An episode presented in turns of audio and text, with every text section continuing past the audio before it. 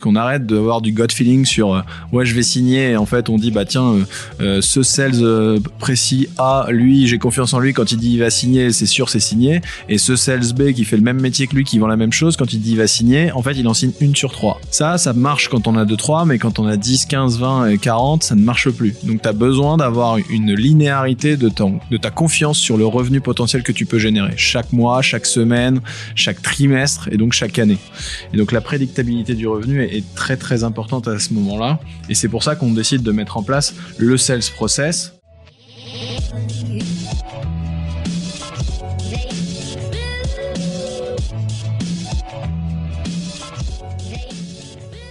Bonjour, je suis Ariel, le cofondateur de Dreamcatcher Sales, l'agence de recrutement et de consultants experts en business development.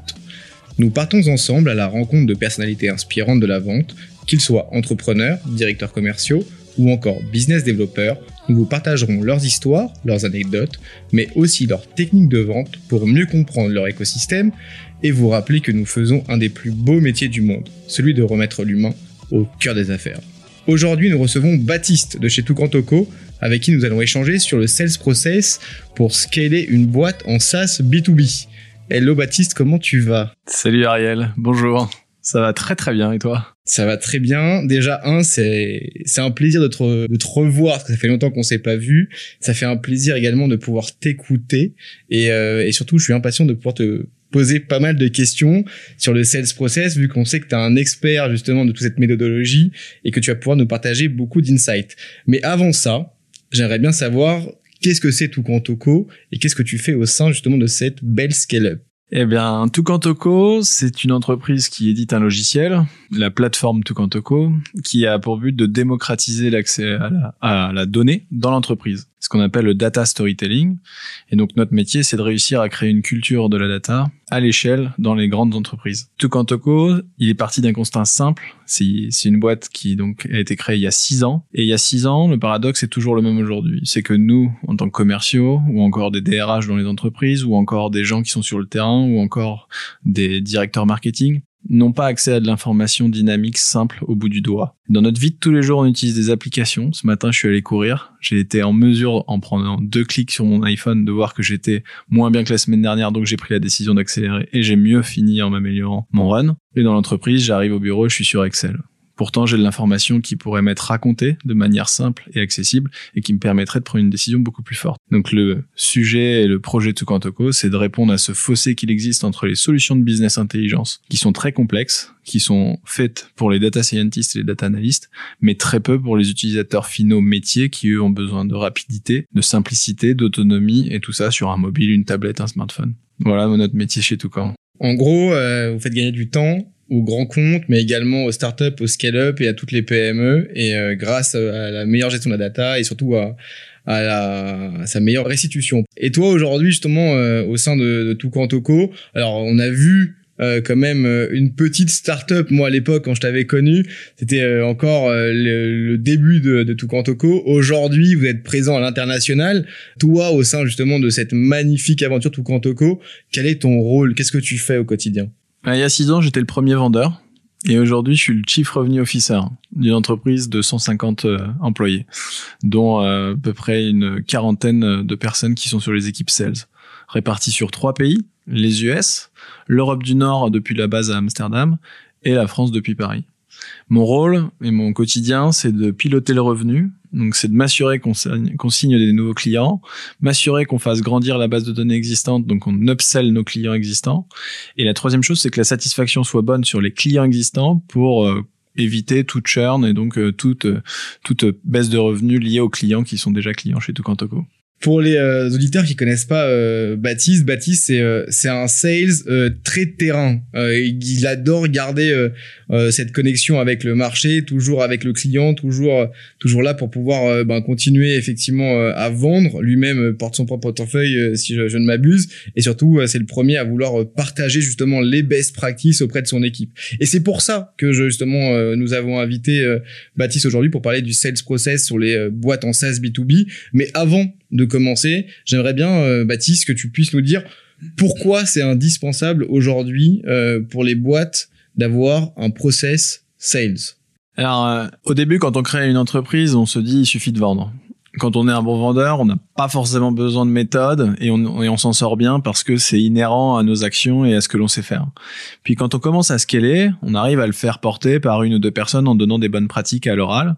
Et puis quand votre entreprise grandit et continue de grandir, bah, les équipes elles aussi grandissent et il devient difficile et de pouvoir partager cette information ou partager en fait cette connaissance plutôt auprès de chacun des sales. Et c'est chez Tucantoco ce qui s'est passé. On a vu euh, en fait en 5 ans une entreprise passer de 0 à 50 employés, 60, euh, 0 euh, plusieurs millions d'euros de chiffre d'affaires et on a fait une levée de fonds, Serie A. Là où euh, les années d'avant la Serie A, on faisait des taux de croissance hyper importants, bah après la Serie A, quand on lève 12 euh, millions d'euros et qu'on dit on veut devenir numéro un mondial du data storytelling en ouvrant euh, les États-Unis, en ouvrant un bureau à Amsterdam, bah en fait la croissance elle doit encore se multiplier, donc on doit accélérer. Et le passage à l'échelle alors nécessite le process.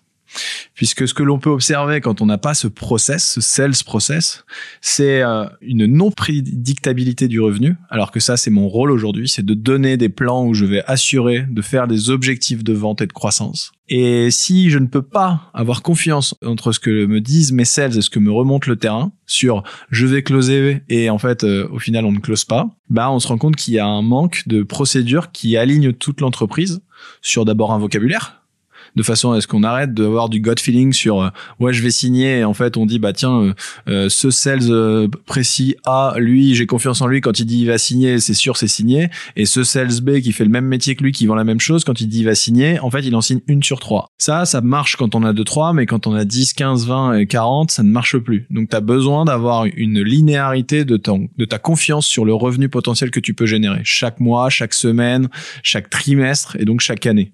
Et donc la prédictabilité du revenu est, très très importante à ce moment-là. Et c'est pour ça qu'on décide de mettre en place le sales process. Et c'est surtout pour continuer à garder en fait les indicateurs qui sont les plus importants quand on est euh, euh, en charge des ventes dans une entreprise qui grandit, de les suivre et de les améliorer. Donc c'est grossir la taille des deals moyens que l'on signe, rendre efficace le, le sales euh, cycle, donc le réduire au maximum, donc signer de plus en plus vite, des deals de plus en plus gros, avec donc beaucoup plus d'efficience. Et ça, c'est ce que tu demandes en fait aujourd'hui à ton organisation et c'est ce que tu demandes demain au manager de tes équipes et de façon à ce que tu sois beaucoup plus clair sur ce qui se passe et ce qui va arriver si je comprends bien, aujourd'hui justement le, le, sales process est indispensable si on veut scaler euh, effectivement sa boîte. Ça permet également de pouvoir euh, avoir une meilleure prédictibilité au niveau euh, de ben, du chiffre d'affaires généré, mais surtout et avant tout, ça, ça permet de pouvoir savoir quels sont les axes d'amélioration pour chacun des sales et pouvoir avoir euh, un, une action concrète à lui donner pour qu'il puisse avoir du sales enablement qui aujourd'hui, euh, j'ai envie de dire, le nerf de la guerre pour faire monter son équipe commerciale. Aujourd'hui, chez euh, chez Toucantoco, quel est justement vous votre sales process, sans rentrer bien évidemment dans les détails, mais comment vous avez justement partagé ce sales process et comment vous l'opérez au quotidien? Bah, on l'a mis en place, euh, justement, comme tu le dis si bien, c'est pour aider justement aussi les, les équipes à s'améliorer elles-mêmes, puisque en fait, euh, trop souvent, en tant que manager commercial, j'ai passé de l'énergie, euh, toute mon énergie sur un deal, mais en fait, qui était perdu dès le début, parce qu'il me manquait une information. Donc le sales process, c'est avoir pu traiter tout ce qui était possible de traiter pour être sûr que ce deal va se signer. Même si on maîtrise pas à 100%, on maîtrise au maximum. Et donc, euh, quand tu me demandes quel euh, sales process on a mis en place, en fait, il est lié à aussi une autre chose, c'est la méthode de qualification. Donc, c'est vraiment le, la sales qualification method. Et ça, c'est donc chez nous, on a décidé de manière un peu traditionnelle ou connue de choisir le MEDPIC. Donc, euh, on connaît tous, et je vais pas m'attarder là-dessus. Mais après, le sales process qui vient en lien de la méthode de qualification, c'est des étapes qui sont définies donc dans un funnel entre j'ai identifié une opportunité, j'ai aligné mon champion, j'ai décidé de passer à une étape supplémentaire qui est je crée la joint value proposition. Donc euh, vraiment, je, je, je, travaille avec euh, les gens qui ont vu qu'ils avaient un besoin pour créer le cas, pour trouver le ROI que je vais générer. Puis après derrière, je vais travailler sur la proposition commerciale. Puis après, à chaque fois, je fais des validations, très important, pour arriver enfin à un closing. Mais c'est pas fini. C'est est-ce que aussi j'ai le paper process, c'est-à-dire que je dis oui, on va signer le client me dit oui, je vais signer, mais j'ai toujours pas le contrat. Il arriverait quelque chose entre deux. Le client arrive, enfin, il a une tuile, il tombe malade en période de Covid, il va à l'hôpital, il peut plus signer. tu signes pas, tu fais pas ton mois, tu fais pas tes objectifs, ton sales est en difficulté. Et après, toi, quand tu vas face au board, bah, tu te retrouves en difficulté, t'as pas fait les objectifs. Tout ça, c'est hyper important. Donc, c'est une suite d'étapes. Chez Toucan, on a choisi à peu près cinq étapes. Enfin, de manière précise, cinq étapes. Et euh, ces stage 1, 2, 3, 4, etc. correspondent à chaque fois à des étapes où il y a des critères à valider. Et ça, c'est peut-être le plus important. Je suis d'accord avec toi. Quelles sont ces, ces, ces étapes et chaque euh, justement critère qui te permet de passer à l'étape euh, suivante? Alors, je vais pas tout lister, mais l'exemple numéro un, c'est déjà, c'est bien avant juste de commencer la vente en soi, c'est de qualifier que l'opportunité est une bonne opportunité. On a trop souvent des opportunités qui arrivent, on fait un rendez-vous et en fait, le premier critère pour valider que c'est une opportunité commerciale et qui rentre dans un funnel de transformation et de closing, c'est de valider que il y a quelqu'un qui s'intéresse à ta solution et qui a, qui a exprimé un besoin. Et cette personne a envie de continuer, suite à son premier rendez-vous, de te rencontrer, mais sous 30 jours. Pas sous 6 mois, pas sous un an, et parce qu'il identifie qu'il y a quelque chose à faire rapidement. La deuxième étape, c'est de valider ton champion. Et c'est d'être sûr d'avoir bien compris, et donc là c'est la méthode de qualification, tous les besoins qui ont pu être initiés lors de ce premier call, lors de cette première prise de contact, et donc de valider quels sont les besoins et qu'il y en a un, deux, d'être sûr que ton champion veut bien être champion. Donc, c'est-à-dire, c'est monsieur le client, vous êtes motivé par ce projet et vous êtes OK pour me soutenir dans la démarche de vente que je vais initier auprès de votre entreprise. Parce que vous, avez, vous y avez soit un intérêt personnel, soit un intérêt euh, politique. Ça peut être euh, une augmentation, ça peut être, euh, oui, ça peut être aussi un passage de, de niveau en termes de hiérarchie. Et ensuite, c'est surtout d'être certain de vouloir passer au niveau 2 parce qu'on a un budget qui est potentiellement identifié. On ne sait pas son montant, mais on ne sait pas où il est. Mais par contre, on sait qu'il y en a un potentiel. Le troisième étage, c'est vraiment faire en sorte que le cas que l'on a identifié, en fait, est validé. Valider un cas, ça veut dire que on a vraiment travaillé sur, ok, je veux mieux piloter mes ventes. Non mais pourquoi? Bah, Je veux mieux piloter mes ventes pour améliorer mon, enfin pour améliorer mon efficience commerciale. Ça veut dire quoi? Pour être sûr que mes commerciaux qualifient bien les premières opportunités. D'accord. Quel est le problème? Bah aujourd'hui je, le pilote mal et du coup je me retrouve avec des commerciaux qui me qui, qui gagnent des primes euh, parce qu'ils valident des, des, des, deals et les passent en opportunité parce qu'ils sont payés à valider des deals en opportunité. C'est une première partie. Et en fait euh, c'est pas vrai je le pilote mal, je le sais pas, et ça, ça me fait mal. Aujourd'hui, c'est une vraie peine. Si je reviens sur d'autres sujets aussi, c'est euh, aujourd'hui, je déploie un, projet de pilotage de stock sur euh, des dizaines de milliers de concessions automobiles, et en fait, euh, je me rends compte que les gens comprennent mal l'information. Donc j'ai besoin d'un coup de main, d'une solution pour m'aider à faire en sorte qu'une personne qui n'arrive pas à suivre ses stocks puisse mieux le suivre parce que l'information est plus succincte. Et, l'enjeu c'est quoi alors? Et là on valide l'enjeu. Et l'enjeu c'est des millions d'euros. Et donc dans ce cas-là, on est en train de construire la value proposition. Donc tout comme Tokan Toko, la solution, en fait, le sales process permet de pouvoir en fait gagner du temps puisque en fait si depuis le début si je comprends bien depuis le début on sait que euh, ben on est avec un champion qui a un besoin que ce besoin est, identifié qui a un budget derrière et que euh, on arrive à projeter un ROI par rapport à un pain point donc un point de douleur qu'on a identifié on est déjà dans le bon et on peut euh, passer à l'étape suivante. Mais euh, souvent, euh, si on n'avait pas identifié effectivement ticket chacune de ces cases-là, bah en fait, on va tout simplement dans le mur et on perd du temps. Donc ce sales process permet de pouvoir gagner du temps sur le cycle de vente. Je, je me permets de pouvoir rentrer un petit peu plus dans le détail. Aujourd'hui, selon toi, est-ce qu'il y a une étape dans le sales process qui est indispensable ou qui en tout cas permettrait de pouvoir raccourcir ce cycle de vente davantage ou juste qui permettrait en fait de pouvoir nous assurer en tout cas d'augmenter la probabilité de, closing? Pour moi, il y en a plusieurs. Enfin, tous les exit critères, donc tous les critères qui permettent de passer d'une étape 1 à une étape 2 à une étape 3, ils sont tous listés. Hein. il y en a une bonne vingtaine. Ils sont tous très importants. Mais si euh, effectivement on doit faire un focus sur trois, selon mon expérience, la première partie c'est la découverte. Elle est essentielle pour savoir si votre champion est suffisamment un champion, euh, donc assez haut dans l'organisation.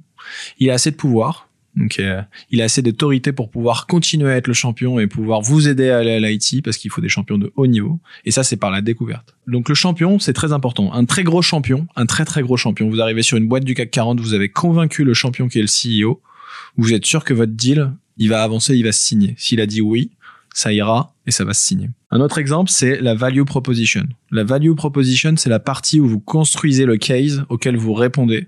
Et parce que votre découverte a permis de savoir quel était le problème, vous êtes en mesure de mettre des ROI financiers en face. Vous allez choisir une solution de reporting comme Tukantoko parce que on a garanti que quand vous allez la déployer sur 10 000 personnes, ces 10 000 personnes 1 vont gagner une heure de reporting semaine qu'elles faisaient sur Excel parce que les données seraient automatiques. Donc vous multipliez ce 1 fois ces 10 000 personnes fois le prix horaire d'une personne de ce niveau hiérarchique et ça vous donne un ROI financier. Donc c'est la production, ROI de production. Et ROI derrière, de process et donc d'efficacité puisque si ils passent moins d'une heure, ils ont la capacité de mieux comprendre les chiffres, les gens qui étaient en bas et donc en fait derrière d'améliorer la prise de décision en temps réel. Donc, c'est euh, j'optimise mes stocks. Si les stocks ne sont optimisés que ne serait-ce de 0,1%, vous vous mettez d'accord sur la méthodologie de calcul du ROI et après vous le challengez avec votre client et votre champion. S'il dit OK, je suis convaincu que si on met tout Kantoko ou mon produit et que ça améliore de 0 à 1%, ça fait un multiple du chiffre d'affaires et ça peut tout de suite être des dizaines de millions d'euros. Et ça, ça vous aide à grossir le deal puisqu'on n'a pas encore parlé de pricing et donc de savoir de combien d'argent vous pouvez mettre sur votre proposition commerciale. Donc tu arrives à projeter un ROI en fait par rapport à une méthode de spin selling euh, un peu de base entre guillemets, même si elle est assez complexe et tout quant au cause, c'est-à-dire aujourd'hui combien ça vous coûte en termes de temps, d'énergie et d'argent, et demain combien vous allez économiser grâce à tout Quantoco avec effectivement un coefficient multiplicateur qui est lié directement ben, au passage à l'échelle. Voilà, le passage à l'échelle. Juste, je reviens un petit peu, euh, si tu peux donner toi euh, par rapport à ton expérience un petit signe euh, qui permet de savoir si le, la personne qu'on a en face de nous est vraiment un champion, si c'est pas bien évidemment le CEO de la boîte, parce qu'aujourd'hui pour bosser avec une, un CEO du CAC 40, euh, alors c'est un peu plus complexe que ça, hein, euh, mais si par exemple on travaille avec euh, un DSI ou un dir market ou un dir commercial ou un DRH, quel est justement le signal euh, qui nous permet de savoir qu'on est avec un champion ou pas? À ne pas confondre avec celui qui signe et qui a le budget, c'est pas forcément la même personne. C'est de savoir s'il a déjà fait ça avant déjà. Donc la première question, c'est de savoir s'il a déjà fait champion et convaincre des parties prenantes de prendre une solution, un produit ou voilà d'acheter quelque chose parce qu'il en avait le besoin ou parce qu'il a été le champion de cette chose. Donc ça, c'est de savoir s'il l'a déjà fait. Et la deuxième chose, c'est aussi très lié à la compréhension politique du groupe, de cette personne, de son département au sein d'une structure euh, générale. C'est-à-dire que ça, c'est lié à la phase de découverte, mais c'est aussi lié à la préparation de, du rendez-vous concernant l'entreprise que vous allez voir. Si vous allez voir un, un directeur informatique dans une entreprise, mais que vous avez sur la presse partout que euh, cette direction euh, cette direction IT a été euh, a eu des problèmes de sécurité que cette direction IT aujourd'hui est en phase de transformation que cette direction IT il y a un nouveau CDO qui est un nouveau chief data officer ou chief digital officer qui est arrivé dans l'entreprise vous êtes en mesure de comprendre que ce champion il est il est en difficulté en ce moment, donc euh, ce sera pas forcément la personne qu'on écoutera parce qu'il a fait des mauvais choix dans le passé. Et donc ça, c'est des questions qu'il faudra poser à votre champion en l'occurrence pour savoir s'il a assez d'autorité pour pouvoir vous emmener jusqu'au bout. Ok. Euh, je reviens du coup euh, d'un point de vue un peu plus général sur euh, le sales process. Aujourd'hui, on parle, enfin notamment par rapport au sales process que tu nous expliquais, il est à mon avis très focus. D'ailleurs, c'est une question. Est-ce qu'il est très focus sur les boîtes en SaaS B2B ou il est applicable à toute taille de boîte et dans tout, tout type de secteur, tout type de produit, tout type de solution? Non, selon moi, un sales process. Donc la, la recommandation que je ferais, c'est J'en étais pas convaincu. Maintenant que je l'ai mis en place, je recommanderais de le mettre en place au plus vite. Et à la question est-ce que c'est juste SaaS B2B La réponse c'est non. Un sales process est applicable à n'importe quel style de vente. Euh, j'irais même jusqu'à dire euh, vendre des produits, même de l'agroalimentaire, enfin des choses hyper basiques. On n'est pas dans la complexité du logiciel. C'est quelque chose que l'on peut faire avec un sales process. Il sera beaucoup plus simple, mais chaque étape est importante. Un client qui vous dit j'aimerais acheter et que vous n'avez pas validé qu'il a de l'argent pour le faire, bah vous pourrez jamais lui vendre. Voilà. Il vous demandera du coup, vous avez, vous, pouvez mettre beaucoup d'énergie en disant c'est mon meilleur produit et vous l'avez convaincu. Et à la fin, il vous dit parce que vous n'avez pas posé la question. De première étape, c'est de savoir s'il avait du budget. bah, vous avez perdu une heure à le convaincre d'acheter. Il vous dit je suis convaincu, mais monsieur le client, en fait, j'avais une heure à perdre et j'ai pas d'argent. Donc en fait, c'est valable aussi bien pour vendre euh, des produits de grande conso. Pour tous les auditeurs que tu viens de convaincre justement de, de créer leur propre sales process, est-ce que tu pourrais donner un conseil sur euh, la première étape, justement, euh, par quoi commencer? C'est toujours plus facile lorsque justement on a une ficelle sur laquelle tirer pour ensuite effectivement continuer. Par quoi tu commences pour créer ton propre sales process? Alors, il y a beaucoup de lectures qui existent sur le web. Donc, je commencerai à taper sales process sur Internet. Et la deuxième chose, c'est le partage avec des gens qui l'ont déjà fait. Donc si le but de ce podcast c'est de dire euh, tout quand Toko l'a fait, la réponse est oui, mais je ne l'ai pas fait tout seul. Je l'ai lu sur internet et je me le suis fait expliquer par mes pairs. Et ça c'est assez important. Donc la vraie bonne recommandation c'est prendre un peu de littérature pour se familiariser avec le vocabulaire et les enjeux, et après tout de suite aller le tester auprès de personnes qui vous avez accès dans votre réseau numéro 1 ou 2 ou vous faites rencontrer, euh, des gens qui l'ont mis en place et qui l'ont expériencé. C'est le plus important, c'est de le partager avec des gens qui l'ont déjà fait.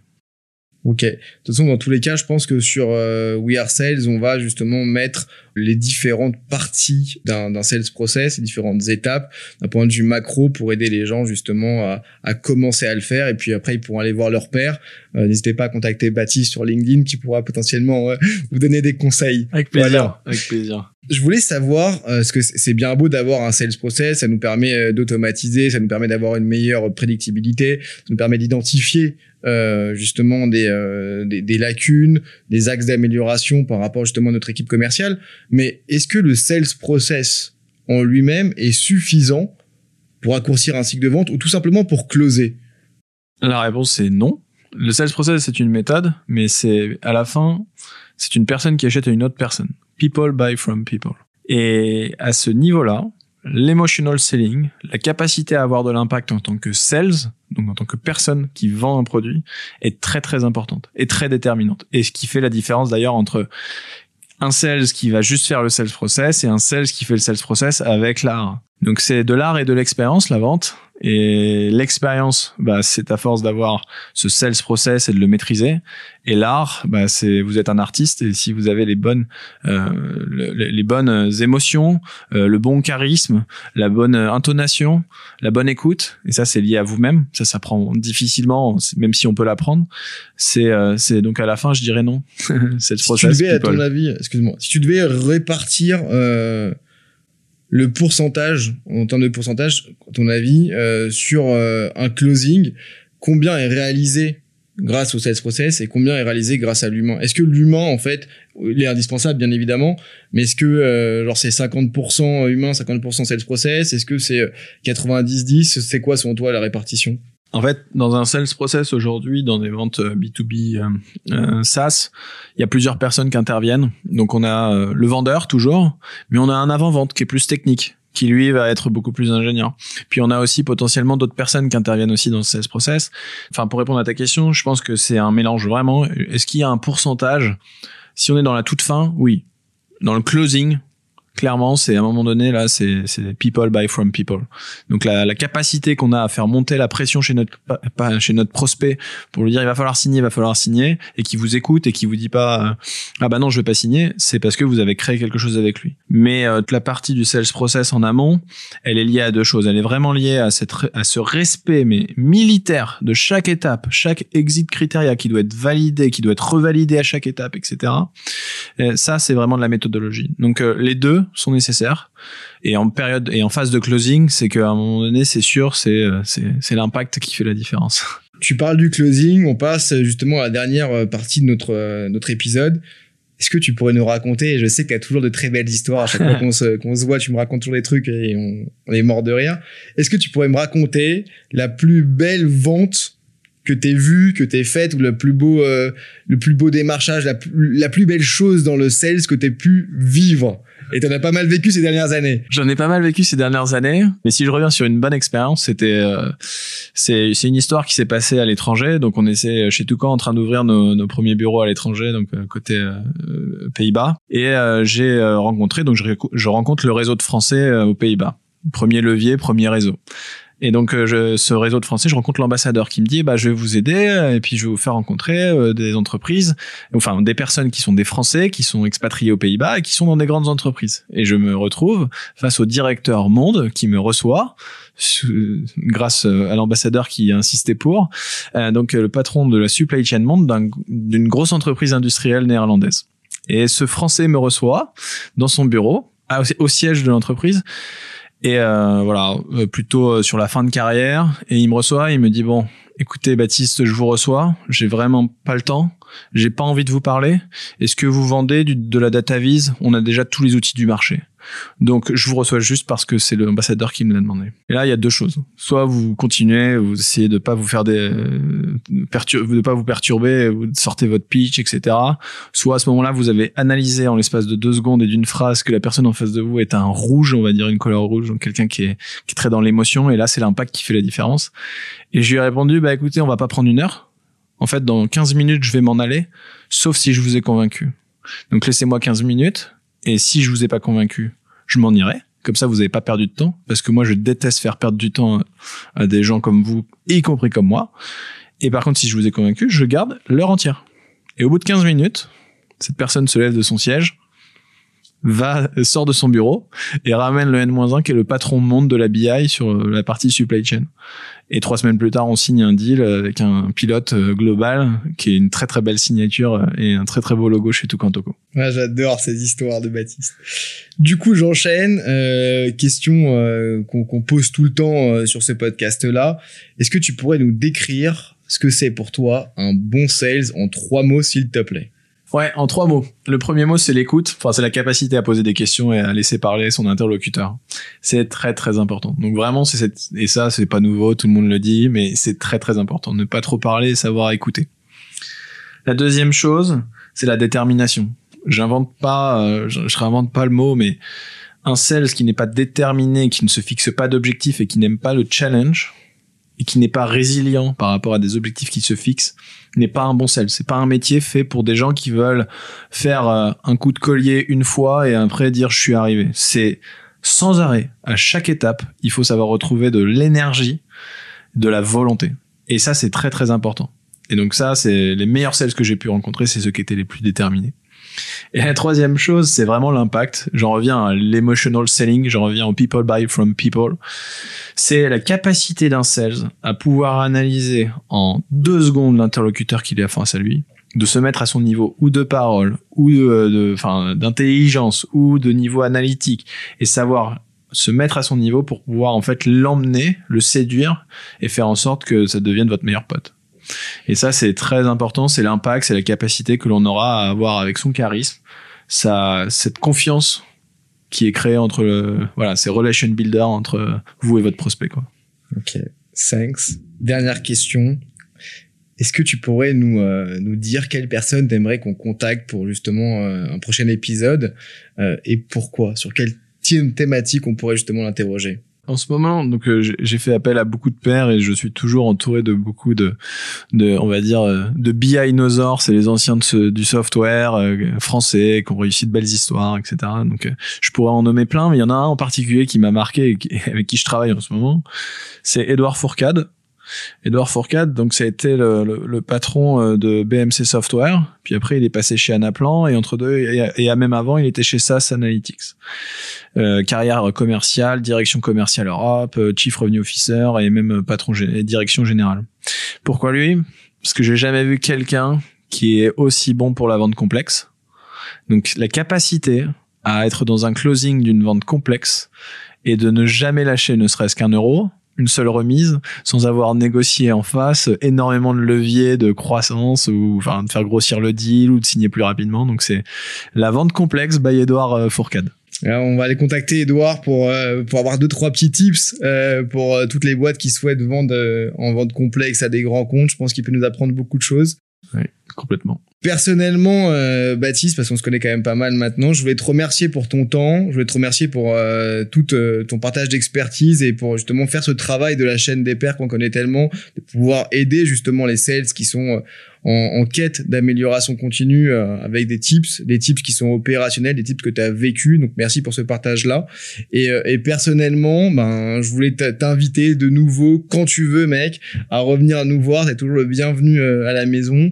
Et, et je te souhaite également à toi et à tout Cantoco de continuer cette belle aventure, de continuer à, à conquérir le monde et, et à continuer à permettre aux gens de gagner toujours autant de temps. Voilà. Bah, merci beaucoup Ariel, merci beaucoup Dreamcatcher Sales. Vous êtes euh, vous êtes très bons les gars et j'étais ravi d'être euh, d'être euh, d'être un témoin aujourd'hui de, de tout ça. À très vite et merci à tout le monde de nous avoir écoutés. Au revoir.